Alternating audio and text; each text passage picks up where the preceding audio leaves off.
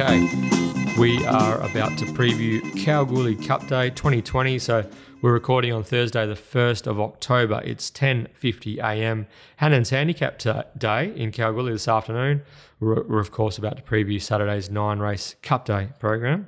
Mount Magnet Cup Day on Saturday. You ever been to Mount Magnet races, Pete? No, I haven't been to Junction either. I'll I'll have to get to both because a fair bit of form seems to come out of those races. Yeah, we better get the Mount Magnet replays. I think after after Saturday, make sure we're across all those, especially with the Geraldton season fired up. So, for those wondering, Mount Magnet is three and a half hours east of Geraldton. So, good luck to everyone involved uh, with the with the club up there, and hopefully it's a fun day out, Cup Day in uh, Mount Magnet. And uh, we head to Northam on Sunday, and it's Ladies' Day Cup. That's the Gannon's Ladies' Day Cup annual annual feature um, day in the Avon Valley. Stay tuned throughout the show for info on how you can enter the Mundaring Hotels WA Racing Mastermind competition and the Market City Meets Get Out Stakes. A reminder that my pre-markets preview, the leg up, uh, came out at 7 a.m. this morning on bestbets.com.au. It can also be viewed on the Ozrace website. Of course, Terry Leighton, the guru, and Daniel Cripps, they combine forces for the Wild West video preview, which is available on the Betfair Hub. That's betfair.com.au. I'm on Betfair too, BJ. Did you know that? No, tell me about that, Pete. Bookie's bag. Bookie's bag, you're back? I've always been on. Oh, yeah, okay. Yeah. So yeah, that's uh, it comes out every Friday morning, I think, on, on Betfair. So uh, quality lays like Gemma's son, I put up there every week, and uh, So, so what, what price? What, what price did you put up, Gemma's son? I think I bet 350 Gemma's from memory. Yeah, Yeah. I think 350, 360, and its starting price on Betfair was actually 340. So Yeah, It wasn't that far away from what the, the market bet. The market actually Betfair went over that at some stage, so that wasn't too far, but uh, was very very wrong in the end result. It was uh, it was a good price, and uh, which I think uh, David Harrison alluded to afterwards. I think he was quite impressed with that price. yeah. Um, so yeah, ju- uh, jump on. So Pete's back on the bookies mailbag. Cripper, the guru, they're they're involved as well with the Wild West. So jump on to betfair.com.au, check all that out. Make sure you also download Betfair's new mobile app for iOS and Android, released this week. Sharpen your edge with the latest from our friends at Betfair, and um, of course. The One One, your WA Racing podcast, can be found on Apple Podcasts, Spotify, Google Podcasts, SoundCloud, and all other major podcasting platforms. Please subscribe, rate, and review.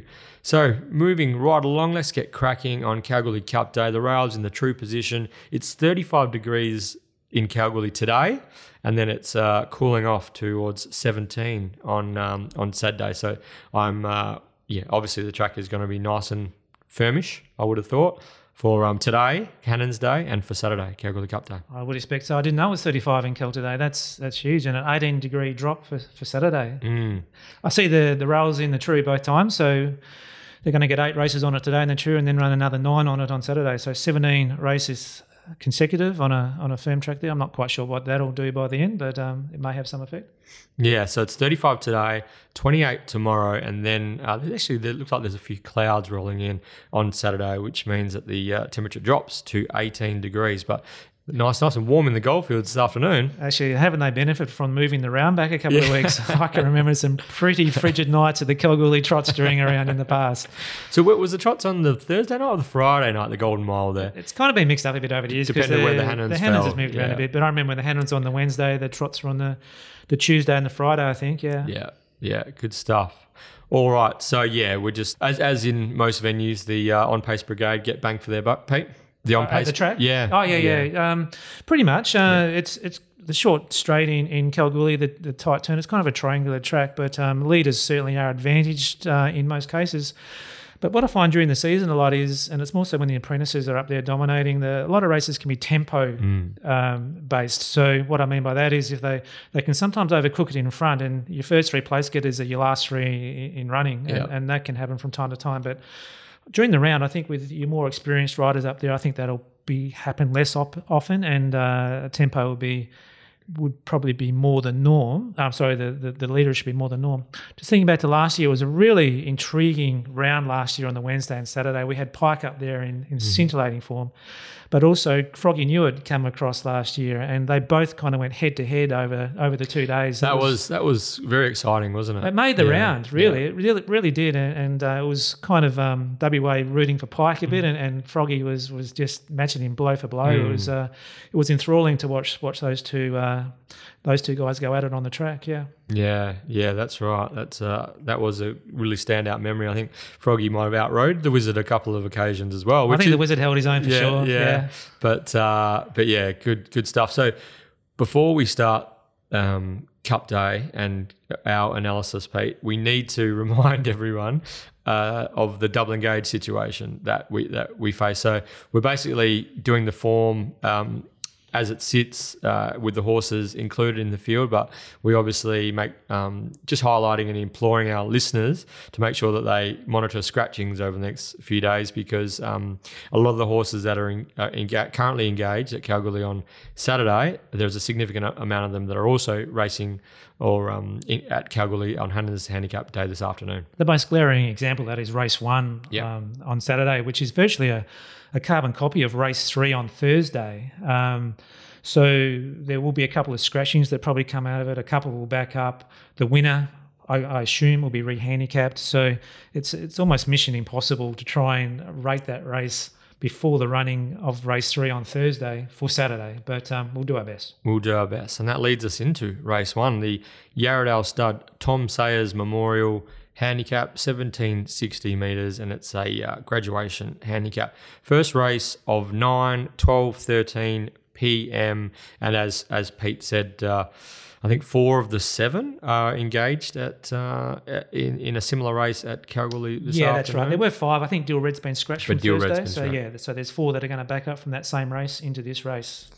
So they were Magic Will Rain, Starden, Black Comet and Deal Red were scratched today. And yeah. Tom Almighty. Yeah, and Tom Almighty. Okay. So yeah, so there's a bit bit to work through, but we can only take it on on face value. So I imagine that um, most people will be tossing up between you know the the Durant coloured horses, Magic Will Rain and Start, and although Cuban Twist is unbeaten in Kalgoorlie, four from four, and uh, Brett Pope has uh, has a significant Kalgoorlie Cup chance in Divine Shadow. He's bringing stablemate Street Fair along for the ride as well. So it those four horses will um, will all have admirers. How did how did your um, how did it fall for you, Pete? And what do the index index cards say? Uh, starting. Oh, uh, Staden, Starden. How do you want to talk about that one? Starden. go Starden. I thought it was super impressive. A Durant horse, progressive for, to my eye. Um, it, it just donkey licked him last start, I yep. thought. And it looked like a horse that was about to emerge. And I've always been wary of, of Adam Durant horses when they do that. They, they he can picket fence a horse so often, and, and, this looks like one of those horses. This might be coming into its own, and you might see two or three in a row, particularly now as it's getting up to the, those staying ranks where, where Adam tends to, to dominate so much, which, which I've spoken about before. So. I, am team Starden, yeah, from Magical Rain, um, and then Cuban Twist third.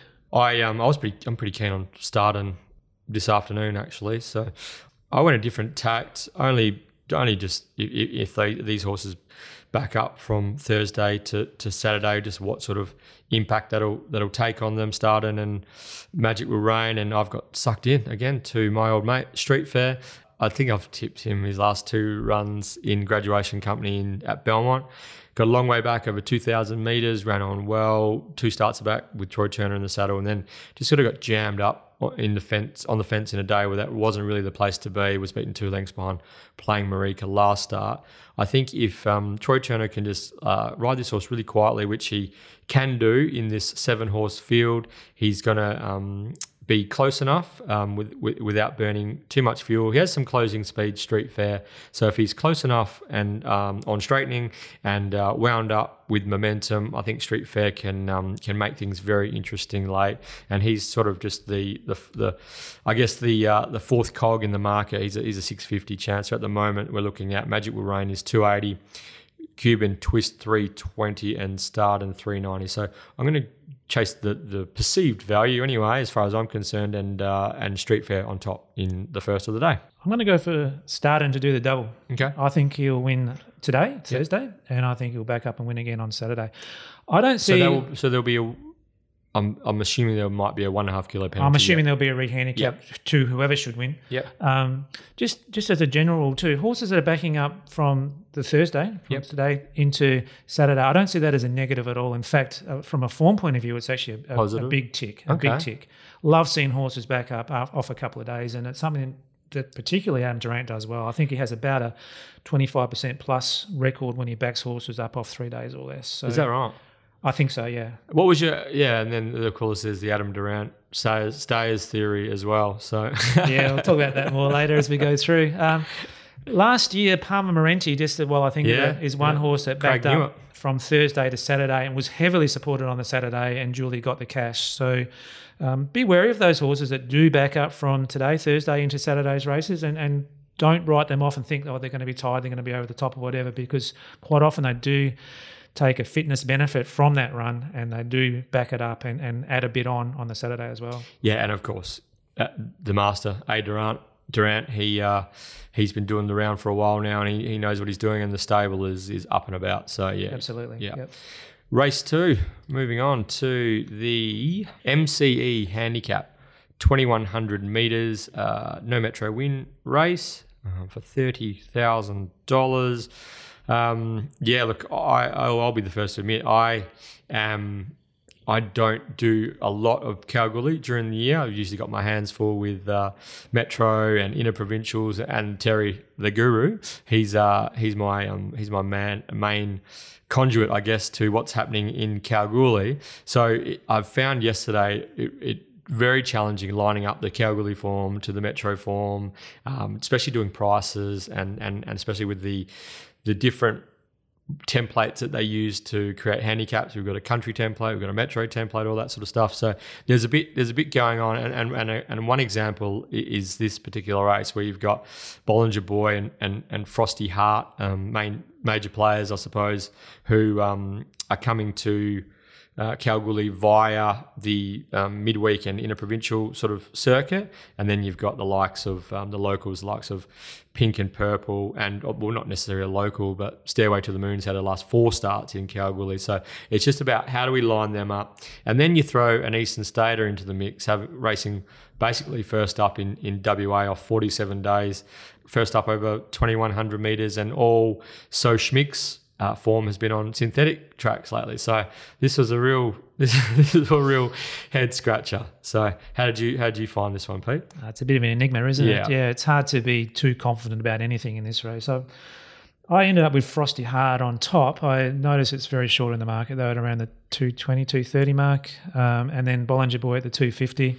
I can't get excited about either of those two at the price. Not that keen to tip around them either. If I see any value at all on the board, it might be pink and purple at around the $10 mark. But um, I don't think I'll be betting in the race, to be honest. Yeah, so from a tipping point of view, I went Bollinger Boy to beat Frosty Heart and Pink and Purple, but I didn't have as much between them in the market as what it does currently. And like Pete, I think that the value is the uh, is Pink and Purple, the Kyra Yuill ridden, Peter Fernie trained. Um, I don't know. Did you catch that replay last start on Pink and Purple?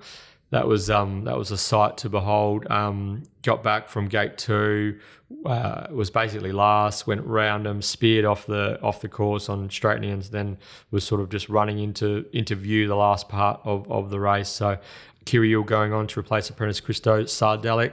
Uh, I think has won. I don't know if it won on this day, but it won a very similar race to this last year, Pink and Purple. Might have even been one of Luke Fernie's first winners as a, as a trainer. I think Pike rode it, did he? yeah, Did he win by six one day with Pike on? Because it's it's owned by Jessica Velas, which is Pike's partner. So, uh, or used to be trained by her as well. So, for me, I, didn't tip pink and purple in the leg up, but from a value point of view, that looks the way to go. I landed on Bollinger Boy from a tipping point of view. I thought his run last start, third up at the 2100 meters, was a really good grounding run, even though he was a five dollar favorite and he was expected to go close. It was quite a solidly run contest, a real staying staying test. And uh, Bollinger Boy was just found wanting a touch at the end of that 2100 meters. I don't expect there to be as much pressure early and middle. On this occasion, from gate two, Mitchy Pateman can put him to sleep. He's got he's got that 2100 meter run under his belt now, so I expect him to be harder for for that experience, and and um, and also the tempo should be more suitable as well. So I tip Bollinger Boy. He's a bit short in the market. Pink and purple at ten dollars isn't isn't bad as as what Pete mentioned as well. Yep. So for me, numbers are Frosty Hard. I'll go uh, slightly different there. Frosty Hard from Bollinger Boy and Pink and Purple, but like you, Pink and Purple probably the value if there is any in the race. Okay. Race three is the Suez Maiden, 1100 meters.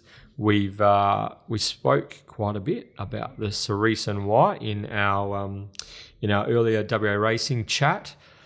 Cerise and White are making it to the Goldfields. So they got three runners will be wearing the famous Peters Investments colours. Kicking off with Brave Dream in uh, race three of the day. Clint Johnston Porter, Adam Durant was a beaten $2.10 favourite. Not a lot went right. First up at Belmont back on September 19. Do you think she can right the wrongs on Saturday, Pete? You say not a lot went right. What went wrong? Just just I just feel as though she jumped from the draw, got very keen early, was on heels, cluttered up in a um in a sort of a slowly run race, was unable to build momentum, and then by the time she got clear and worked into the clear, it looked like she was a bit plain late. She looked plain. Yeah, I'll, I'll take that part of it. I think she just she just she just cooked too much early and burnt, burnt too much too much fuel. Okay, did Dream Away win an Oaks? Dream Away won at Oaks. Yeah, yes. so and a, by, and a Derby. Yeah, it's by yeah. a declaration of war, which is the sire of vow and Saraval and Declare, which won a Melbourne Cup out of a Oaks winning man. She's going from 1300 back to 11. I'm not sure. It looks mm. a bit. Hmm. I don't think that suits. I think if anything, she she wants to she would want to go further than back to 1100. I'm not sure 1100 suits at all. So I'd be quite happy to take a set against. I thought she was playing yep. in that in that race last start. I didn't see a lot of excuses. Certainly for a horse that was smashed into 210 the way that she was, I was expecting to see a lot more from her than what I did. So um, for me, I'll take a set against her until she shows me different. Yeah, I, I wonder whether they've come back a peg because she was just so fierce in, in running the other day. And so they think, well, if they go back to 1100 meters and the, the tempo will be more suitable, which will allow her potentially to re- relax. Maybe maybe they're on a bit of an education mission. I was going to say that too. Sometimes yep. it's just good to travel a horse, yep. and uh, that might be part of it. And that was the race that was available. Yeah, I, I think I think she's going to be overbet and vulnerable myself as well. Um, so I, I, sort of, you know, as we say, went looking elsewhere. I, I, I knew that she was going to come up short, um, which is you know bleedingly obvious. So I was thinking, well, what other horses if if um, if they if they turn up and bring some of their you know perceived peak form to the races, who can who can upset Brave Dream? And, and I landed on Boss Snip. Now, this horse was a bit of a spruik horse early, had a very fast, significant trial win over Cliffs of Comfort back in February. And we've spoken about this horse quite a lot on, on the 1 1 and um, sort of had three runs last preparation in May and June. Uh, was quite costly to to punters on on each occasion. Two forty five, two seventy, dollar sixty. Got beaten. However, in the lead up to to that, I, I, remember she was scratched quite a lot. So I'm thinking that she's Justin Warwick's had some uh, difficulties getting getting her right and getting to the races in one piece. She was scratched from Belmont with a hoof abscess recently. So um, yeah, I, I've just got got the suspicion that if she's if Justin Warwick's heading to Kalgoorlie with a team, he's, he's taking horses there that mean business. The Winkers go, go on for this assignment. Boss Snip has uh, gate speed, so expecting um, Lucy Warwick to be really, really positive and to land right on top of the speed. And you know, if if Boss Snip can tap into that sort of form that I think she's capable of, I think she's going to be able to stretch Brave Dream. What do you reckon?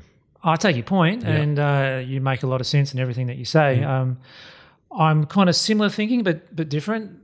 Kalgoorlie round is to us what Warrnambool is to the Victorians, and some people love just taking horses there, setting them up for a kill, yep. and no one loves doing that more than uh, Luke Fernie. I yep. think he did it last year with horses like Zebul. I think was one that he produced from the Eastern States, no trial, first up, um, plunged it, bang, mm. thanks for thanks for coming.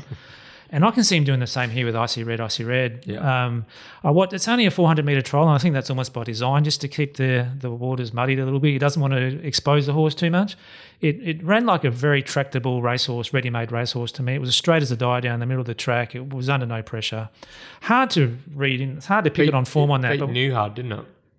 yes, yeah, yeah which is a, a, is a winner. A, a top winning two year old uh, uh, earlier on. So um, that's a serious racehorse too from mm. the trials. Um, so I'm just it's kind of uh, drawing a bit of a bow there, I suppose. But just trying to read the minds of the trainers and stuff. I don't think Luke's come here just to give it an education run. I think this could be one of those that he's trying to unearth, and there might be a bit of money for it too. So the 480 early could be worth hopping into. I think. Yeah, yeah, that was the ne- next cab off the rank that I was going to talk about. It's very unusual. Three year old colt, uh, 400 meter trial back in May, and all of a sudden it just ta-da just emerges on Kalgoorlie Cup Day. So it just feels like there's a, there's a little bit of smoke in the air, Pete. I think so. I, you know, people go to Warrnambool and look for the plunges, or people go to the round in, in, in Kalgoorlie and look for the plunges too. And uh, I respect the stable. Luke's uh, he's a fine up and coming trainer, and he knows his craft. And uh, I think he might have this one ready to produce a produce a run. Yes, yes, and of course monitor the the markets, especially the Betfair exchange. Late, I think it's going to tell a bit of a tale. Usually um, does on uh, on the lead up to, to race three. The um yeah, there does does seem to be those three horses seem to have the um have the share, the, the, market share as well. So just just before we move on, we've got uh, Brave Dream two sixty, Boss Snip four dollars, and Icy Red Icy Red four eighty. So that's going to be an interesting sort of market evolution as we um, in the lead up to that particular race. So I'm thinking maybe maybe Boss Snip, but Pete's um, think, suggesting that we keep a very close eye on Icy Red Icy Red, and it might be able to make a winning debut on Kalgoorlie Cup Day for the local connections. Moving on to race four, the LD total handicap, 1100 meters, and it's the return of the Flying Mervin, one of the fastest horses out of the machine in Western Australia. His last start, he was collared late in a very strong edition of the new season sprint over a thousand meters at, at Belmont. That was a hundred thousand dollar race on that occasion. Ran fourth to the horses like Floyd and uh, Jericho Missile and Essential Spice heads to Kalgoorlie with 62 kilos, minus three for Lucky Lactar Romoli, and um, he's uh, he's going to be mighty hard to catch. But there are a couple in the race, namely some sort uh, Sherpa Lash, and there might be even be I don't know if you're going to be in this camp. Pete, but some people trying to make a case for Night Voyage. But um, Mervin out in front will make this exciting. The return of some sort will be something that most people will be looking forward to as well. What did you come up with, Pete? Should be an exciting race, I think. Yep. As you say, with Mervin flying in front and tiptoeing late, as I expect he may do. Yep. Um, the, the, last 50 metres, it could be the, the, race could change entirely, or Mervin may well hang on. Um, the index cards say Night Voyage in this. Mm. I just just like him. Martin Allen uh, take this takes this horse up. He's won a, at the track before. I think he won his maiden up there quite a while ago. So he is familiar with the track. Um, he gets in with a with a pretty good weight for him. He's been carrying the grandstand in, in, in lower company for a while. So I think this race suits him well. It gets Mitch Pateman on the King of Kal. There's a few ticks a few boxes for me. Uh, he's a horse I like. Um, so yeah, I, am going Night Voyage just on the just on my ratings. Okay, so yeah, I thought that run, that last start run with Romoleon was was pretty good. That was sorry, that was just on when was that? That was on Monday, wasn't it? Yeah, back yeah, from Monday. so yeah, Monday. Yeah. yeah, yeah. I just remember catching it out of the corner of my eye, him, him sort of getting back and running on, and and in the race that was won by stablemate Time to Sizzle.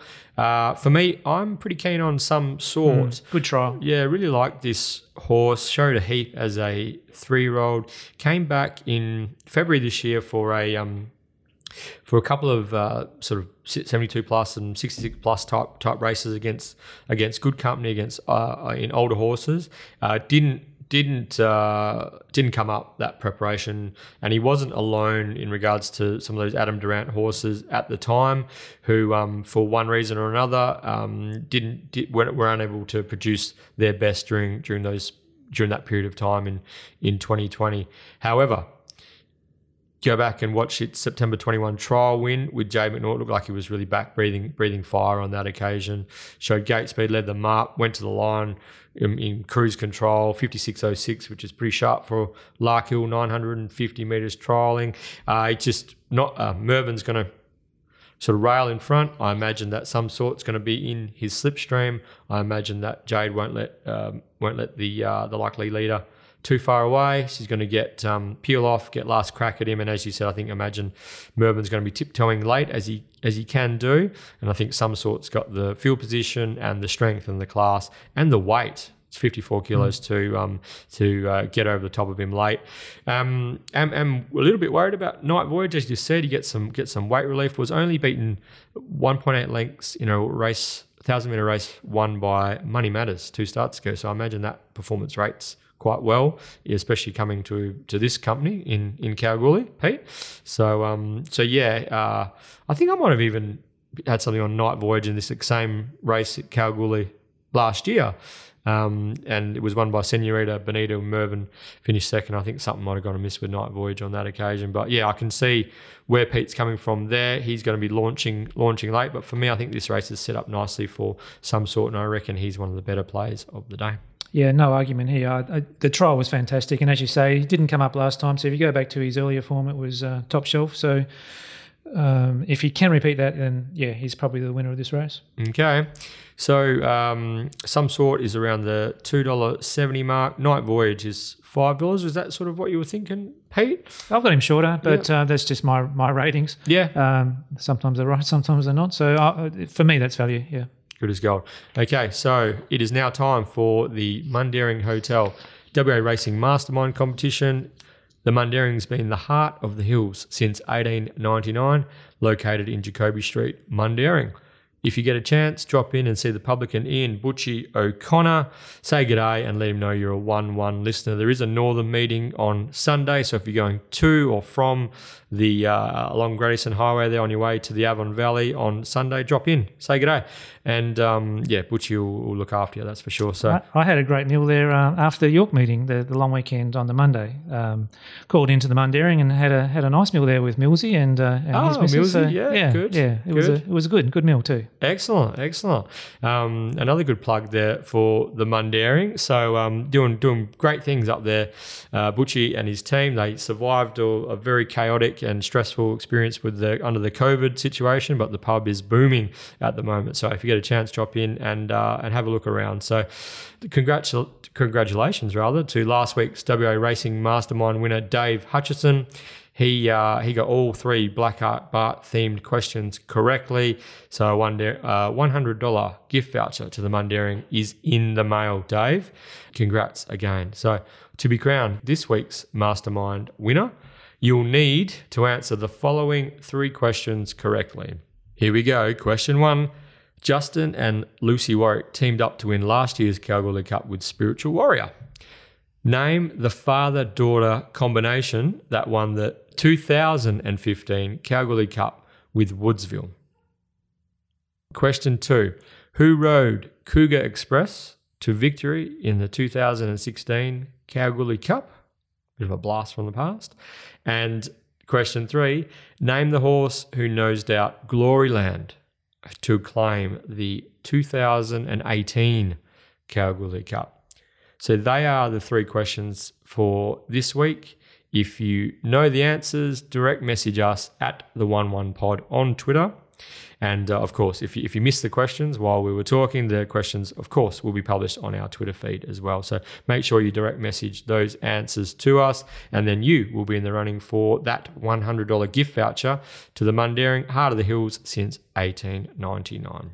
Race five is the Neo Medals Handicap. 1300 meters. What are we got? We got a rating 66 plus, but it's only a 62 plus uh, on uh, due to the um, the uh, minimum top weight rule. So we got a it's um it's a 62 plus rated race worth the seventy thousand dollars, and um, yeah, looks a um, looks a interesting placement here by the master himself, Adam Durant, Indigo Blue.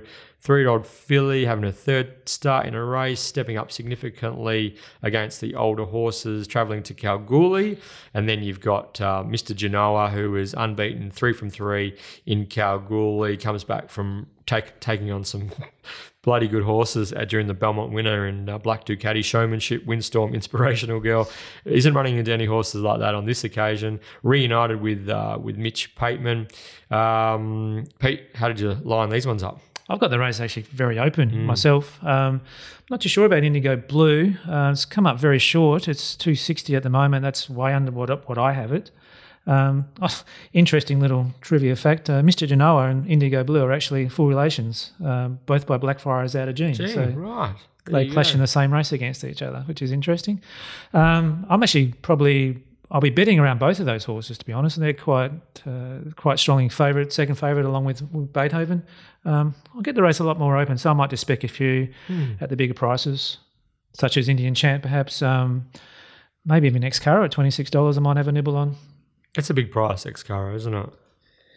Yeah, well, it's drawn well. I guess the claim for Chris Graham. Um, it's been competitive up in Kel for for a long time. Uh, this is probably a step up for it, and uh, it's probably a long bow. But twenty six, as you say, is a big price. Yeah, I mean, he was five dollar fifty equal favourite. I'm pretty sure last start. Um, what race was that? Was that the um, the Campbelder Coolgardie Sprint. The. Coolgardie sprint. Yeah, so that's uh, that's an interesting um, price. I wasn't expecting him to be up there. I, I actually just just thought that sort of what you were touching on with um, with the Fernies and setting their horses for particular races during the round. I reckon this is the race that they've earmarked for Mr. Genoa.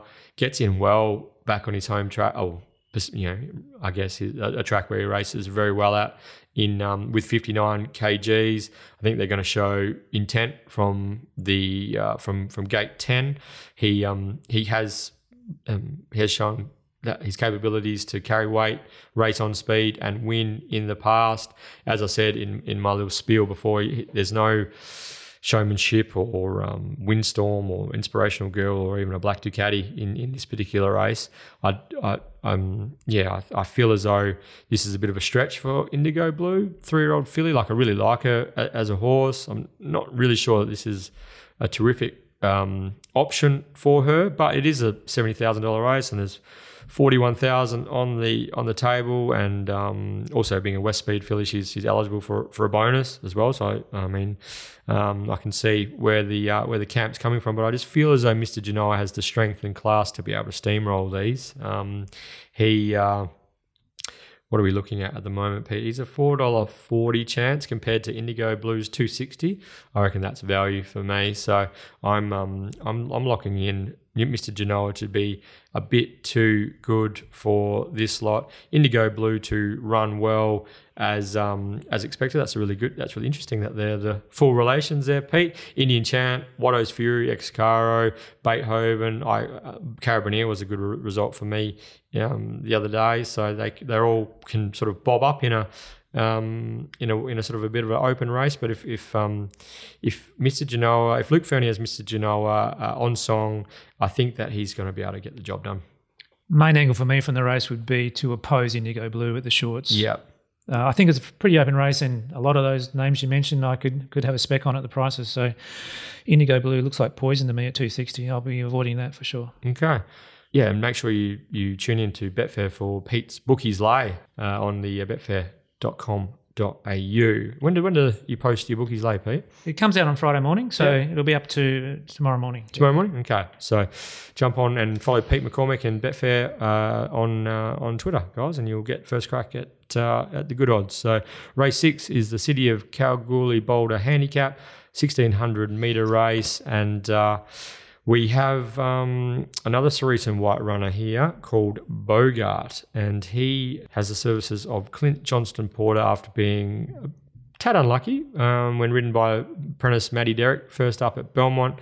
Uh, recently, he uh, he'll be taking on the, established, um, I guess, ratings horses such as Moshard, Sliced Bread, and um, there's and there's a couple of informed locals to to take on as well. What do uh, what do the index cards say here, Pete? Index cards say no to Bogart, so Yep. I'll be taking him on as well. I think 260 is too short for him. Yep. As soon as I start potting a Cerise and White horse, they usually improve five or six lengths, and this may well happen here as well. But um, I, I do have serious doubts about Bogart's ability. Um, I remember a race last year that he got away with at a midweek. Um, Tycoon Storm was scratched at the barriers, a very short price favourite. He beat Magnuson Man, which is still a maiden. Um, there's real questions over over his form, and uh, I'm keen to take him on. So he'll be one of my lays of the day, along with Indigo Blue. Which one wins in the end, I'm not sure yet, but they're two that I'm very keen to take on. Okay.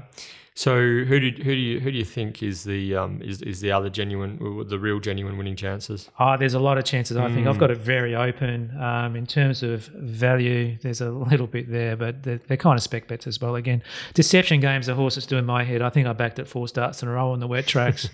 it won on the dry, and then I hopped back on again last start. Um, I, I'm a genius at dodging the, the winning runs at the moment. It gets back onto a good track tomorrow. So um, I, Deception Game looks like great value to me at $15. So that's one I might have a spec on. Um, there's a couple of others there. I won't mention them all, but they're over. For me, though, the main play is that I'll take on Bogart. Okay, just I want to get your view. I've been I thought the the two last two sort of Kalgoorlie Mile wins from Recapitulate have been pretty pretty good. Maddie Derrick gets in with 54 kilos minus three.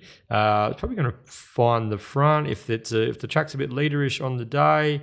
Um, yeah, I just think that it's uh, it's it's racing. It's, it's rock hard fit. It's it's in form. If, if conditions suit, it could uh, it could pinch. Um, it is.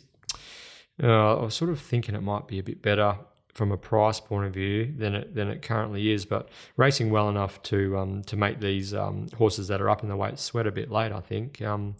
But yeah, I'm. I'm it goes around with 51 kilos, which really does appeal to me. I love horses yeah. that can get in with that light weight with with an apprentice on. But to be honest, recapitulate, I'm not a fan. It's not a horse of mine. It's strung two together. It's obviously in good form. This looks like a step up to me uh, with some good horses coming into this race. I think they probably will outclass re- recapitulate, mm. and it's another one I'd be prepared to take on okay. at the price. Okay. So, yeah, uh, here we go. Sigil for Terry. Terry Leighton. I wonder uh, whether the guru will be making uh, Sigil his Betfair best betting proposition of the day when we touch base with him later in the show. But um, but yeah, I I'm interested to see what Adam Durant can do with a horse like Bogart. Mm. He's always sort of he's sort of flirted with um, potential Bogart. I sort of thought he was a potential WA Derby hope during the autumn. He ran second to Talladega uh, in the in the Roberts, was beaten on his merits, and then he uh, he sort of came unstuck as a dollar seventy five favourite in the Mel Vista. That was when he was with Team Williams. They pulled the pin on that Derby prep and didn't didn't push on with him. But I did like his I did like his Larkhill 7th of September trial win and uh, with, with senior rider Jade McNaught on board. And then Maddie Derrick just didn't look comfortable. He's a bit of a bit of a funny sort of horse bogart. He's big and, and sort of gangly and still quite raw and sort of um, Maddie had her hands full handling handling him going back to the inside and trying to look for runs. So I just feel with that first up run under his belt, Bogart, Clint Johnston Porter going on board, and he is he is flying at the moment. Him and Chris Parnham are the two hottest jockeys in WA at the moment, which has been well established. Not really a flash in the pan the way that CJP is going at the moment. He's he's um he's holding peak form, and I think he could he could be the man for the job. In saying that, the, the price just isn't isn't there for me. I, I was thinking maybe about three fifty might be a, a bet for for me, Bogart. I don't know what Pete's going to be putting up on um, on Betfair tomorrow for, if if he does head in that direction with Bogart. But the 260 is too short. Uh, I'm going to be looking for a little bit better on the day. Moshard is a little bit of overs at eight dollars. I was thinking he would be a bit shorter than that. So so maybe with money for perhaps Moshard and a couple others and and people willing to take on Bogart, that it might get out to the price that I'm looking for. But I'm I'm thinking Bogart will be the winner. Race Seven, the Access Hire Westspeed Platinum Handicap. 1400 meters. We've got 11 horses here to to face the face the starter, and um, I guess things don't get all that much easier, do they, Pete? As we progress through this program. No, it's not an easy card by any stretch. So yeah, the the Inform Local Star Line um, has won three of its last last five. Fiery Water uh, led throughout to win a Class 1 at Belmont midweek last start, got the job done. Jade McNaught, Adam Durant. Then we've got Native Chimes, um, Lucy and Justin Warwick was chasing three straight in a in, in a graduation handicap at Belmont two sad days ago and um, and put in a bit of a bit of a dodgy one. But the blinkers go back on, and I uh, wouldn't be surprised to see Native Chimes rebound quickly. There's a there's a supporting cast that you can make a case for a few of, but I'm I'm, I'm thinking that most people will be tossing up between or juggling between Star Starline, Fiery Water and Native Chimes. Do you fall in one of those three camps, Pete? Yeah, I do. They're, they're my three top rated runners in the race. Um, I've gone Fiery Water, not with a great deal of confidence, but I do get it reasonably short, and, and the 420 appeals as a bit of value there. So, uh, again, a, a Adam Durant last start winner that looks progressive. Mm. It, it, may take the next step forward. It's drawn well. Um, it should be up on pace. Uh, I'll be I'll be heading that way. Native Chimes Justin seems to have turned that horse around at its previous two starts. I'm not quite sure what happened last start. Mm. Um, as you say, it blotted the copybook a little bit there. This looked like it was going to be an emerging horse as well. And, and, and, and like Adam, Justin can do that with horses. He can turn them around. It wasn't that long ago that Native Chimes was going around in Kalgoorlie Maiden. Yeah. And uh, it finally broke its maiden in Kalgoorlie, but it had been a pretty disappointing horse up until that time. Um, what he's produced recently is a totally different Native Chimes than what we saw before. Yeah, it's funny. Just as you start to trust native chimes, he puts in a It's that put- kind of horse, I puts think. in yeah. a bit of a bodgy one. Obviously, it's a work in progress for, for Justin. He's still working it out. Um, he, as you say, he's put the blinkers back on. That may fire it up again again tomorrow. But um, I guess I want to see it again now. So I'm heading Fiery Water from Star Line and Native Chimes in the race. Yeah, are you surprised at the 320 star lines? At the moment, the market reads 320 star line ahead of Native Chimes 370 and Fiery Water 420. I uh, I marked Fiery Water favourite from Native Chimes and then then Star Line, uh, like um, third clear third line of betting. Um, but yeah, I was wondering whether I've missed a trick here with with Star Line. What are your what are your thoughts on? We may chance? both have, yeah. Um, obviously, uh, there's a there's a camp that thinks that, that it's ready to win tomorrow. Um, 320 does look a bit skinny to me. I've got um, Fiery Water on top from Equal, Star Line, and Native Chimes behind it. Um, leading man's next to the market at eight dollars, and Who's racing today? Yeah. boy, that's been a disappointing horse so far. Um, they've they tipped money on it in truckloads two starts ago when it started 340 against Pooley. I could not understand the money for it that day, and it disappointed. And then it came to Kalgoorlie, and again was very heavily supported and, Yeah. and ran ordinarily Yeah. again. So I'm not quite sure what's going on with that horse. There's, there's someone out there that thinks it has ability, uh, certainly more ability than what I think it has. So I'm not sure whether it'll be supported today and again on Saturday. But um, yeah, it'll be an interesting one to keep an eye on. I think. Yeah. So I uh I'm going to go Native Chimes. I didn't necessarily trust Native Chimes 100% last start, but there was a lot of smart operators that did. It was a $5 chance in a really pretty decent graduation handicap. As I said, got an inkling that Justin Warwick will will only be bringing horses that he thinks are going to be super competitive uh, over over the round, and Native Chimes is, is going to be one of those. I, you know, from a tipping point of view, I went Native Chimes to beat Fiery Water and Star Line. But as I said, my, my market had um, suggest that uh, Fiery Water is is the value for um, for Adam and Jade McNaught. I will say though that there's t- these two Neil Dallow horses, Galaz do Roar and Nicholas, both run really well at Northam the other day. Um, he, he brought them to, to Northam for, for a hit out, I suppose. Galaz Raw ran ran second in, in a class one, and Nicholas was three wide the entire and boxed on into fifth. That was uh, that was on Sunday at uh, at uh, at Northam. So they're uh, they're both on the quick backup, and they're both going to be big, big prices. So interesting to see how those two particular horses go. But yeah, it does look a clash between Fiery Water, Native Chimes, Starline, and from a I guess gun to my head, I'll, I'll go um, Native Chimes. Pete's going to go Fiery Water. Yep. Okay. So we move along to the feature of the day, that $120,000 Iron Jack Kalgoorlie Cup race eight of the day. Pete, what are you what are you expecting this race to provide? I think it's a really good race, actually. A very intriguing race. Um, some good form. I mean, not a, very often we get a Group One Metropolitan winner come across for the race, come play with me, which which is a local, of course. It went across for the Metropolitan and is now back. But it's been weighted up to that Group One run, I guess, at 62, kilo, 62 kilos is a fair impulse to carry. Then you've got the the dual Darwin Cup winner, and it's a him uh, in on 60 as a, as a 10 year old Yep. can it can it reproduce that kind of form? So a really good race. Fryer Fox was super impressive, I thought, in winning the Boulder Cup and is obviously in peak form. Divine Shadow brings good form to the race and is going to start a pretty hard start pretty hard in the market as well. So it is an intriguing race, um, a very even race. And I can see uh, a lot of these horses capable of winning. So, not a strong opinion from my point of view, but a great race to watch, I think. Yeah, and the tempo looks like it's going to be um, fascinating as well with uh, noted front runner Gloryland coming to Kalgoorlie via Carnarvon. Just got pipped, just got pipped on the line late in the Carnarvon Cup, beating a lip carrying 61 kilos and just yeah he just got outlasted by Espresso Lass on the line so Gloryland brings brings some early and middle um, tempo to the race, along with a couple of others. I'm expecting there to be more positivity from the Pierce brothers and Superior Smile. I think he'll be going forward. I'm assuming that they're going to be uh, more positive with Nawada Roo on the quick backup after they rode him quiet at Belmont last Saturday. Major Mambo led them up in the Boulder Cup, almost pinched it, didn't Ran he? out of his skin. Yeah. yeah, Yeah, So was- with Chris Graham on again, I can't imagine them taking a different route than, yeah. than leading as it did last start. Yeah, and even even Gangbuster will be looking to hold a position uh, up on top of the speed, probably just maybe a pair back from them from from gate two. But um, yeah, it's it's a very it's a very unique cup in a way, especially with the spread of weights and then the different classes of horses. You got your established horses like Pete said, even like Missile Launcher ran second in a Perth Cup. Cup, yep. So it's um it's it's it's cobbled together a really really interesting really interesting Kalgoorlie Cup for 2020, and then obviously your up and comers like like Divine Shadow, and also you got to remember that Firefox was a um an Oaks filly as a as a three year old. I think he might have even started favourite in an Oaks one, and Natasha in the lead up to the Oaks Went to Melbourne went to too, Melbourne to Darren Weir, came back, ran through the um, sort of lead ups to the Perth Cup last year.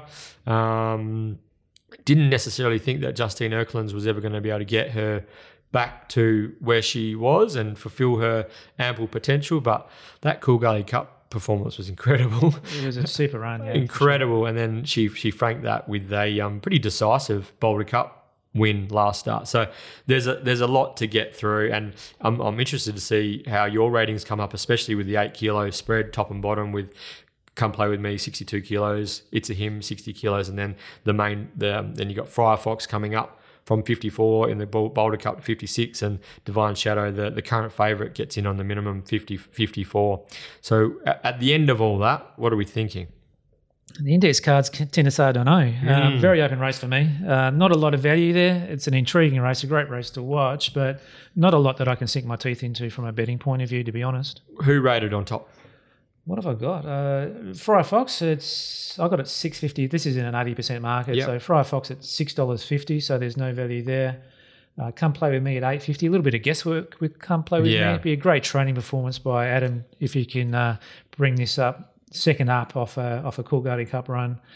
But um, Missed the Boulder Cup as well, so I wonder if there's been a bit of a setback there as well. But possibly, yeah, yeah, Yeah. just kind of increases the degree of difficulty. So um, what interesting a, what a performance if um if you could do it. if he could do it, even with it's a him really. Like Absolutely, back from the territory. I Yeah. ran third in the race last year. It's a him, so um yeah, like it's there's a there's a lot on the line, isn't there? You know, like this is this is uh this is quite incredible. Lucy, Lucy and Justin Warwick going for back to back Kalgoorlie Cups after winning with Spiritual Warrior. They've got Nuadaru there this year, and even the Adam Durant trained second stringer Mackenzie Brook, this year's Albany Cup winner, um, on the quick back up after last Saturday. It's certainly got layers, hasn't it? This race, layers Yeah. upon layers. It's Yeah. a it's a really intriguing race. Um, I just can't find any value. Yeah, fair enough. My, my um, in the leg up, I've tipped Divine Shadow. I was pretty keen on him in the Boulder Cup. Actually, I was really, I was actually going back as going back a peg. I was really impressed with the way that he progressed as a. I didn't really have him pegged as a stayer as such. Brett Pope uh, obviously knows a lot more than what I do, and he um, pressed on to 2,000 meter plus, and I just oh, you know, I wouldn't mind seeing how he goes in these these events. I thought he was more of a 16, 1800 meter horse, but then some of his performances during the Belmont Winter were huge, off the track, no luck. You know, there was a, a patch there where he probably could have won three or four in a row, but just things just didn't play out for him on the day. I apologise for that. Yeah, you you put the you put the slows on him. Absolutely, I, can, I can stop a train at the moment. Yeah, and I was just like, hang on, there's a bit more depth to this horse than what I initially thought. And then when they start decide to target the Kalgoorlie Cups treble, I was, oh, that's that's interesting. Obviously, they've got a, quite a high opinion of this horse as well. It's ended up being quite an, astute move. He's run third, slashing third in the in the Coolgardie Cup. He, his his Boulder Cup pipe opener, I suppose, was full of merit. Had to go back and around, and um, was only really bested by by Fryer Fox, who sort of followed the fence and had a bit, little bit more of an economical run in transit.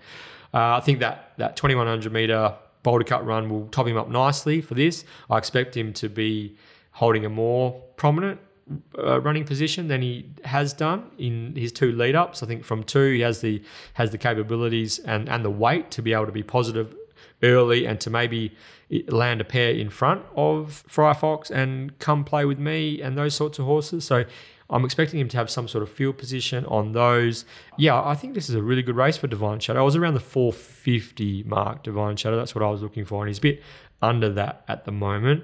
Uh, however, I'm expecting there to be some, um, especially on the Betfair exchange, I'm, I'm expecting there to be people who are, who are wanting to lay him at a better quote than what I'm looking for. What do you suspect? Yeah, hard to call. Um, I take on board exactly everything that you say. You. Yep. make a great case for him, and, and rightfully so. But by the same token, the market's found him. It's Yeah. favourite in the cup, so Yeah. they haven't missed him. Um, that price is probably around about where he should be. I would have Yeah, thought. yeah, yeah. Yeah, as we've spoken about, it's a very cool Kalgoorlie Cup. Credit to, to everyone for supporting supporting the event, and um, it's going to draw a lot of um, of viewers because of the uh, all the layers and uh, all the thre- different threads that we, we spoke about um, in the lead up. So from um, from a tipping point of view, I'm Divine Shadow on top. Firefox second, stablemates come play with me. Mackenzie Brook in uh, fighting things out for third and fourth. Pete, Uh, Fryer Fox on top. Um, Boulder Cup winners have a great record in the Kalgoorlie Cup. yeah. Um, this appears to be a horse that's in the zone at the moment, um, so I'll, I'll go for it to, to, to do the double. From probably Divine Shadow, not really getting away from the market much there, and then come play with me third. Okay. All right. So it's time now for our extremely popular Twitter based competition, the Get Out Stakes. S T E A K S, sponsored by our friends at Market City Meats. They are the largest retail butcher shop in Perth, located at the Canning Vale Markets on Bannister Road. Timmy Hewitt, he runs the show with his team. Swing past, say g'day. Timmy will look after you. Congrats to last week's winner, Mark Miller. So Pete Millsy has won three of the last six get out stakes. So he lives in Melbourne too, so he doesn't even get to um, to to benefit from his um, from his good work. So he passes on the stakes to his Perth based friends. But Millsy, that's uh, as I said on Twitter, the other, what a freak freak performance. Three three out of six. He's um He's getting a better reputation than Willie Pike in the last, isn't he? Millsy in the last. Mill's in the last. He'll have Yeah. to text through his um, tip for the last race, I think, so we Yeah. can put it over beforehand. He's in a purple patch, that's for sure. And um, and yeah, so congratulations, Millsy. That's uh, that's a supreme performance, and you're really throwing down the gauntlet to our uh, our leaderboard, Sean Nichols and uh, the Perth Guru, uh, Benny Armstrong. So Millsy's Millsy's coming out after the uh, after the front runners, that's for sure. So now. To enter this week's Get Out Stakes, send us a tweet at the One One Pod on Twitter. Uh, who you think will win race nine at Kalgoorlie on Saturday? Decimal winning margin, two decimal places preferred. Remembering the Sam White rule, so it's first in, best dressed. So Pete, there's every chance that we're going to be in a fairly significant hole come race nine on Kalgoorlie Cup Day. Now we're thinking positive, but if we are theoretically in a hole on uh, coming into the Get Out Stakes, uh, what can you give the listeners to help them bail themselves out? Well, being in a hole is a pretty familiar place for me at the moment. It's familiar territory. It's like being at home. Um, blasting out in the last, I'm, I'm not sure. I, gee, uh, special choice is short, isn't it? Uh, Blasting out the last. Yes, I- very short. I Two two fifteen I couldn't yeah. entertain that. I couldn't. I wouldn't be uh, doubling up the damage to try and get out on uh, special choice. So we've got to look somewhere else other than Can that. we trust special choice at the moment? I, I'm not sure. I'm not sure that we can. Mm. It's a it's another one. I see it's drawn Bob's Barrier as well in Barrier Three. um, have you noticed that over the years? I I started this conspiracy theory way back. There was a horse called La Moline. It went through the Mayor Series about four or five years ago, I would think. Maybe Yep. longer. I lose track of time, but it drew Barrier Three for each of those races, and I started taking note of it since then. And Bob's horses draw Barrier Three far more than statistically they should. so there's today's conspiracy theory, anyway. Bob's We'll barrier. Bob's Barrier, I call Yeah. Barrier 3 now. Both his horses on, uh, or two of his horses on Saturday have drawn Barrier 3, strangely enough. Um, blasting out. Okay, here's a here's a conspiracy theory as well. Send me the bull. Uh, the case I'm making on Me the Bull is it's showed a bit of reasonable form earlier on in the season in Kal with ratings that would be competitive in this, I would think. Sammy the oh sorry Sammy the boss. Sammy Yep, the boss, yep. sorry. Me the boss. I remember. Do you remember Sammy the Bull? He was a, Yeah. he was a really good That's a horse. few years ago, Yeah, yeah, he was a good horse. Paul Dyson used to ride him. He was a yeah. I'm trying to think who trained him. Maybe Simon Barras. He was a very good horse. Sammy the Bull. yeah. Yeah.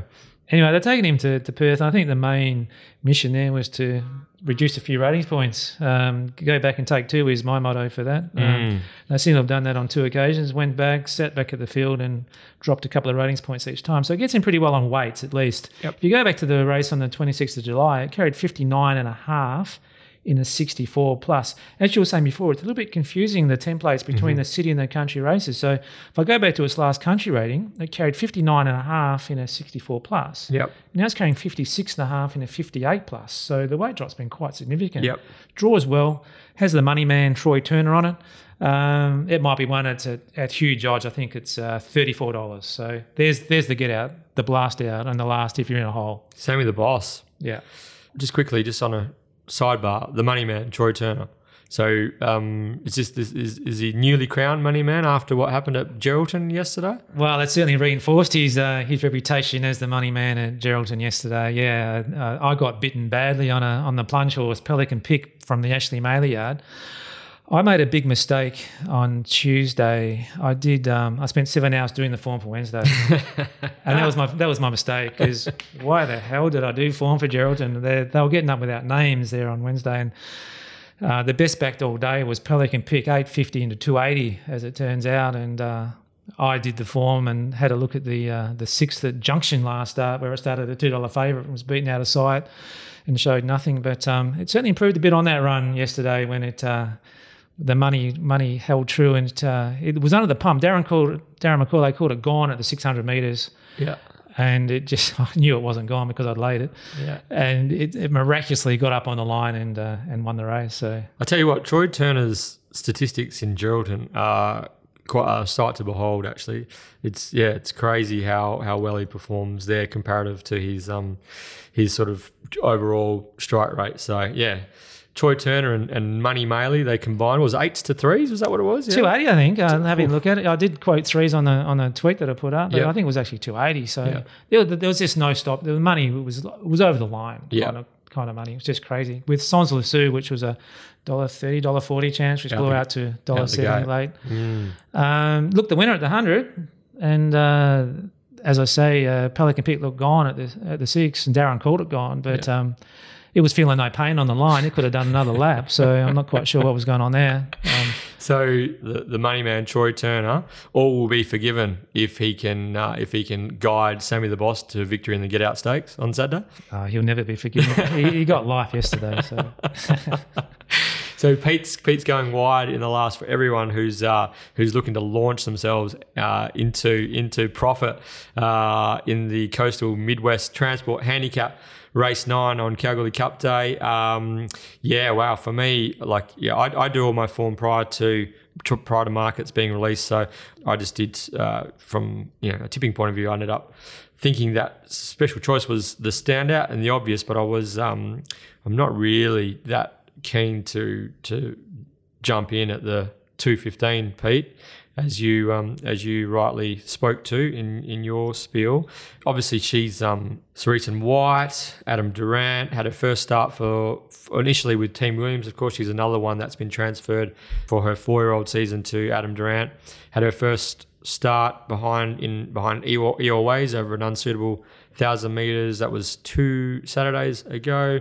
Was doing some decent work late to, to finish third, but nothing um, extraordinary. I wouldn't have thought, but expecting her to, to come come forward off that, especially um, with the additional race fitness rising to twelve hundred meters. Bob's barrier so she's going to get every conceivable you would you would imagine but what about this flock of fernies that we've got in this particular flock of fernies. I like that. yes. We've got Manhattan Money, Peter Fernie, Absolute, Peter Fernie, Concrete Madam, Peter Fernie, Pastry, Peter Fernie, and Taj Mahali, Luke Fernie. So uh, I'm not sure whether all those horses are, are going to going to start, and all those Fernie runners are going to be clashing with each others. But it looks like it's yeah, scratchings will be very interesting. But uh, you know, the, the Fernies have got some firepower of them of their own in this particular race, and they know the track well. They got home ground advantage, Pete, Yeah, sure. and uh, they've got the uh, they got the, the mostly the, the good hoops as well, um, and they'll be uh, they'll be looking to, to to match motors with the with the Cerise and White and the two dollar fifteen favourite. So yeah, special choice is is was my on top selection the leg up, but it's not the way I'm going to go uh, at the moment with the, with the prices the the way they are. Uh, it, that being the case, I think the the horse most capable of upsetting the fave is Manhattan Money. Has raced just extremely well, extremely consistently during the Kalgoorlie year thus far. They sent her forward to race outside leader last start when she was chasing a, a hat trick of wins. Just got nailed late by the stablemate Beethoven, who just ran some crazy splits to to get the win on, on, on that particular occasion, but was pretty brave in defeating Manhattan Money, carrying 61 kgs on that occasion. I don't think they're going to be as positive on this occasion. I'm, I'm, I'm thinking there might be a three wide line forming, and Mitchy Pateman can get on the back of one. Perhaps one of the, the stablemates can, can drag Manhattan Money into the race, balancing up uh, with momentum coming down the outside. I wonder if if Manhattan Money can can sweep her way past the uh, the short price fave special choice. So that's the way I'm thinking at the moment. Manhattan Money from a, from a value point of view, she is you know she's a four, she's about my price. She's a four dollar chance. Yeah, uh, she's been a model of consist- consistency in Kalgoorlie this year. Must be one of the the chances of the horse of the year, I would expect. Up Yeah. there. It's had a, had a stellar year. Um, before last start, it, it won three out of its previous four starts and won second. I'd only backed it on one occasion from those four starts. Which one was that, Pete? I'll let you guess which one that was, BJ. I can stop a train. I've told you that already. Um, yeah, interesting the the clash actually between Team Fernie and and Team Durant or Adam Durant during the whole round. Uh, Yeah. I think it'd almost be a, a good side bet, a side market. Uh, the number of wins between Peter and Luke Fernie versus Adam Durant, because uh, Adam's taken up a great arsenal as well. So that'll be an intriguing uh, battle over the two days, I think, as well. Um, I don't see any reason why any of the Fernie horses should necessarily be scratched. Yeah. None of them are du- duly engaged, as far as I, I'm aware. Yep. So I expect them all to take their, their place. Concrete Madame is, I just don't think she's come back. Mm. She was uh, in the same kind of ilk as Mr. Genoa last time in. They both came down, I think, for that country championship yep, race. yep. And uh, Concrete Madame was rated a chance of beating Mr. Genoa in that and ran particularly well. Third? Run I think she ran third, Yeah, yeah. Um, but she's come back, started very short in the first couple of runs, and it just hasn't seemed to have come up this time in. So I'd be betting around her, I think. But certainly Manhattan Mo- Money, you make a great case for for that horse. It's it's going super, and um, I'm not quite sure where it gets to in the run, but um, it's flying at the minute and, and has has a huge chance in the race for sure. Yeah. Okay. So it's going to be a uh, a, a good race to to wrap up the round. Um, thank God that the Fernies and the Durants have supported the the two meetings as, as strongly as, as they had. That that's um yeah without the It looked pretty poor without them. yeah it? without them um you know sending the, the amount of numbers as they did it would the the races would be very very thin. So best of luck to the Kalgoorlie Boulder Race Club and everyone involved with with the round, and, and hopefully it it goes off really well, and yeah, it gives us a little bit of a uh, uh, a taste tester leading into the uh, the spring. It's it's great to see they got that standalone Saturday back Yeah. again, and, and hopefully that's locked in now for, for all time. Um, last year was the first year of the Thursday into the Saturday standalone, and uh, it was it was good up there last year, and hopefully that old round feel can be uh, reinvigorated again now that they've got this new format going forward. Yeah, hundred percent. So, uh, yeah, it's a, it's a good effort for everyone to to, to get up there and, and support the uh, the round, and because it means a lot to a lot of people. Best of luck to everyone involved. As as we said, hopefully we've uh, Pete and I and uh, have managed to find you a winner or two before we get on to our Betfair best betting proposition of the day and our Maddies, Pete. Why don't we uh, give the Perth racing guru Terry Leighton a call and uh, and see how he's travelling? I'm sure he would have enjoyed himself in his first night in Kalgoorlie uh, last night. Okay, it'd be interesting to see how he pulled up after his first night in the in the goldfields. Yep. All right. As promised, we've managed to get the Perth racing guru himself, Terry Leighton, the one and only, onto the show just to check in with us. He's currently wandering the streets of Kalgoorlie in the lead up to Hannan's Handicap Day. Hello, Terry. Hello, BJ. How are you? Hello, Mr. McCormack. How are you? G'day, Terry. I'm well, thanks. How'd you pull up after last night? Well, if you saw me now, and if I was uh, if I was a horse in the mounting yard, uh, who's uh, was it? Nat Francis that does the uh, looks at them from the yard. I reckon she'd be telling her uh, her employers not to be having any money on me at the moment, I reckon. So I'm a, uh, I'm a, Lay, muck, lay, lay. I'm a muck lather. and walking down these side streets in Kalgoorlie, I've been walked past a couple of dogs which have uh, yapped at me, and I'm just feeling a bit jumpy at the moment. So, but uh, no, look, we're pretty excited about Hannan's Day. I'm uh, getting picked up in 54 minutes. I'm about 20 minutes from home. I haven't ironed my shirt, so I'm pretty well prepared. So, had my first loser for the trip when I um when I went to Zarafas to get a coffee. Walked all the way there, pretty lengthy old trip, and uh, turns out you need a car. It's drive-through only, so I had to go another 700 metres to uh, get a coffee that tasted like burnt water. So, yeah, no, Kalgoorlie's treated me well early laps. So you're uh, just just just give the listeners a bit of a um, a bit of a snapshot into what lays ahead uh, for the round for for you and uh, you and the crew, Terry. I was hoping you could give me a snapshot like later, to be honest with you. Uh, we are, well, Cripper and I are about to record the Wild West actually in about 20 minutes when I get back. So, another thing which I've really timed well in the, my schedule today. but uh, we'll head to the course, getting a lift from. Uh, not sure actually. Somebody we met last night giving us a lift in, so we're uh, we'll head into the course, and uh, we're I'm dressing down a little bit. I'm quite a traditionalist. I do like to wear my suits to the big days, but uh, we're going with the shorts and collar combo today, so we'll um, we'll roll in feeling fresh. It's about 34 degrees. Doesn't feel much over 30, to be honest, at this stage. But uh, I've been told about the late uh, the late afternoon Kalgoorlie sun, so I think we'll be uh, we'll be pretty thankful later on in uh, proceedings that we've gone the uh, the shorts and the uh, the lighter shirt. You might be getting thirsty by then, Terry. I, I might be. There's a, bit, there's a big chance I might be. Uh, I might be thirsty for the next four days. I'd suggest. So yeah, I uh, yeah I might. Uh, yeah, next next week's already been called Wellness Week. so um, Pete and I have uh, discussed at length the the double engage situation, the potential rehandicaps, the potential scratchings that are going to unfold. Uh, so the, the form is uh, is a bit up in the air for um, for Kalgoorlie Cup Day. Um, now, did you want to give the listeners uh, a little bit of I don't know, some gurus not uh, best for either today or not for today. Today will be Saturday uh, already out, but for Saturday, yeah. Like, what are, what what are your what are your pointers towards um, Kalgoorlie Cup Day?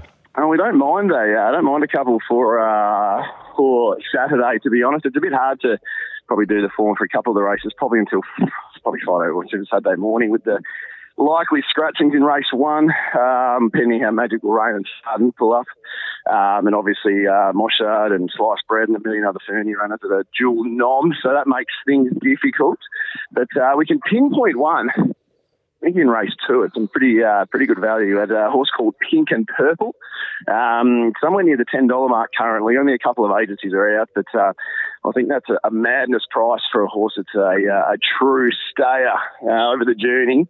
They've been over the journey three times. Once with an abject failure. Figaro went around. The other two, one by three in Kal in a similar grade race, and the other one it's um uh, it was a, probably a better run than too close to Sunny Town. So nearly ten bucks, seven horse field. Three of those can't walk. I reckon that's your best bet of the day. Betfair best. That's your bet, fair best bet of the day. Exactly right. On top of that, we want to have something on Mr. Genoa. I think it's just better than them. Um, I know there's some intentions to try and go forward and lead, but geez, I reckon, I reckon he's just about to sit last and beat those as well. So I think Indigo Blue in that same race is your lay of the day. Um, at the, I think he's about 270 at the moment, Indigo Blue. Okay. Very thin. Yeah, yep. pretty thin old price Indigo Blue. So I don't know what their what their tactics will be there, but I think you might find that Mr. Genoa is just simply a uh, better horse, unbeaten Kal, unbeaten fresh for Luke. I think if it was beaten fresh for Luke, it was a day it was a good thing beaten behind free trade and yeah, why choose her. Yep. Yeah, at Pinjarra. So yep. look, I think that's going to be better than him. And finally, Star Align. Um, another Fernie runner. I'm in the vortex now that I'm in Kalgoorlie and in the in the presence of princes and and uh, and princes and what am I going for? Kings. Um, Star Align shared the lead or map to get the back of the leader. The biggest danger looks to be native chimes and it was just poor last start. So you need to forgive native chimes a lot there. So we'll uh, we'll back in the locals and uh, make it a three horse play. Pretty confident we can go three for three, BJ. No worries. So P- Pete and I were um, very interested to to follow the market movements for a horse called Icy Red. Icy Red. Is there any smoke floating around in uh, in the Goldfields about this first starter in race three? I'm gonna uh, I'm gonna I'm gonna play the fifth. Okay. I'm gonna, uh, I'm gonna, I'm gonna play this. If that's you okay, don't say I'm gonna, that uh, may incriminate you. yeah, I'm gonna, I'm gonna play the fifth. Let's just say that. Yeah, I think that says enough, probably, doesn't it? Fair enough. So, Yeah. um, so mate, uh, all the best for uh, for your punting and uh, all round good times at Hannan's Handicap Day today. Surviving. Surviving, and then moving moving forward into uh, a big Kalgoorlie Cup card on, on on Saturday, mate. Wonderful. Thanks for having me on, lads, and I uh, look forward to uh, seeing you again next week. And thanks for filling uh, my very small shoes, Peter. no worries, Terry. Have a good round, mate. All the best. Thanks, guys. Have a good one. See you later. Well, we just got the wrap up from the Perth Racing Guru on his way to Hannan's Handicap Day, and uh, yeah, he gave the listeners his his uh, uh, succinct thoughts on how on a couple of races there on Kalgoorlie Cup Day this Saturday. He Pete he was quite coy when we raised icy red, icy red, and whether there was any uh, word on the street, word on Hannan Street about how that, that particular horse is going to go. Now, as we roll on into our Betfair best betting propositions of the day, is that the way you're going to go? That's the way I'm going to go. Yeah, I think we prodded and poked and touched a nerve there with Icy Red, Icy Red. And uh, yeah, I was joining the dots a bit when I made him uh, my selection in the race. And uh, certainly what Terry said only confirmed what I already thought that this could be the setup horse for the round. Yeah. Okay. So your Betfair best is Icy Red? My Betfair best of the day is Icy Red, Icy Red. Okay, and uh, what about your Maddie? Uh, in the last, the get out, the blast out in the last will be uh, Sammy the Boss. Sammy the Boss. Again, I'm joining a few dots there as well, but he gets in well with uh, the ratings drop that he's had from his last couple of starts. There is some $34 available, and uh, yeah, we'll see how uh, how that um, market evolves on the Betfair exchange as well. So Pete's Maddie is Sammy the Boss in the Get Out Stakes Race 9. And um, just a reminder to listeners that Pete's Bookies Lay. The Bookie's Bag, it's Bookie's called. Bag. Bagging a horse. Yeah, oh, Bookie's Bag, of Yeah, course. yeah, Yeah, yeah. Bookie's Bag will be uh, on Twitter tomorrow morning. Yeah, I'll put something up on Twitter. I don't know whether I'll take it on on Betfair or not, but we'll see. Okay. All right, gotcha. Yeah. So I don't have a great record at the moment. I've laid three winners in a row, so uh, I've got to be a bit more selective, I think, on what I pick. Okay, so that's on betfair.com.au. Okay, so my Betfair best of the day comes up in race four. Quite bullish about the chances of some sort resuming first up from a spell. I reckon this is a pretty, pretty good horse, some sort, and he's going to win more than his share of races beginning on Saturday. I think he's going to get the nice trail following Mervyn into the race, and I'm um, I'm backing in Jade McNaught and some sort to get the job done. As far as Maddie's concerned, so just for everyone playing along at home, Maddie's need to be twenty one dollars or twenty to one in the old. Uh, for me, I've come up with Excaro in race five. I feel as though that $26 is definitely value from from my point of view. That's race five. Number two, Excaro has an excellent uh, record at the Kalgoorlie track. Gets a couple of kilos off for uh, for Chris Graham. So that's my mad. I agree with that one too. Yep. Yeah. All right. So that brings the formal part of our preview to a close.